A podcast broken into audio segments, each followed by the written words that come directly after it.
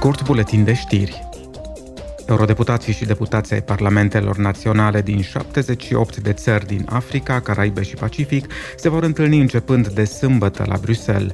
Pe ordinea de zi a adunării parlamentare paritare se află teme precum tranziția energetică și schimbările climatice, reforma Consiliului de Securitate al Organizației Națiunilor Unite și situația umanitară din diverse țări.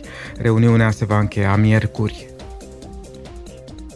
Comisia pentru Control Bugetar va organiza luni o reuniune interparlamentară pe tema rolul parlamentelor naționale în supravegherea modului în care se folosesc fondurile europene și planul Next Generation EU.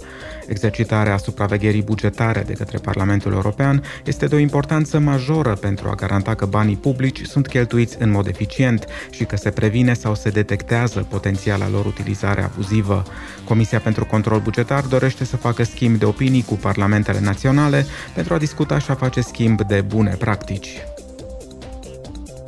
Comisia pentru Afaceri Externe organizează marți o reuniune interparlamentară la nivel de comisii despre continuarea extinderii Uniunii Europene la aniversarea a 20 de ani de la declarația de la Salonic.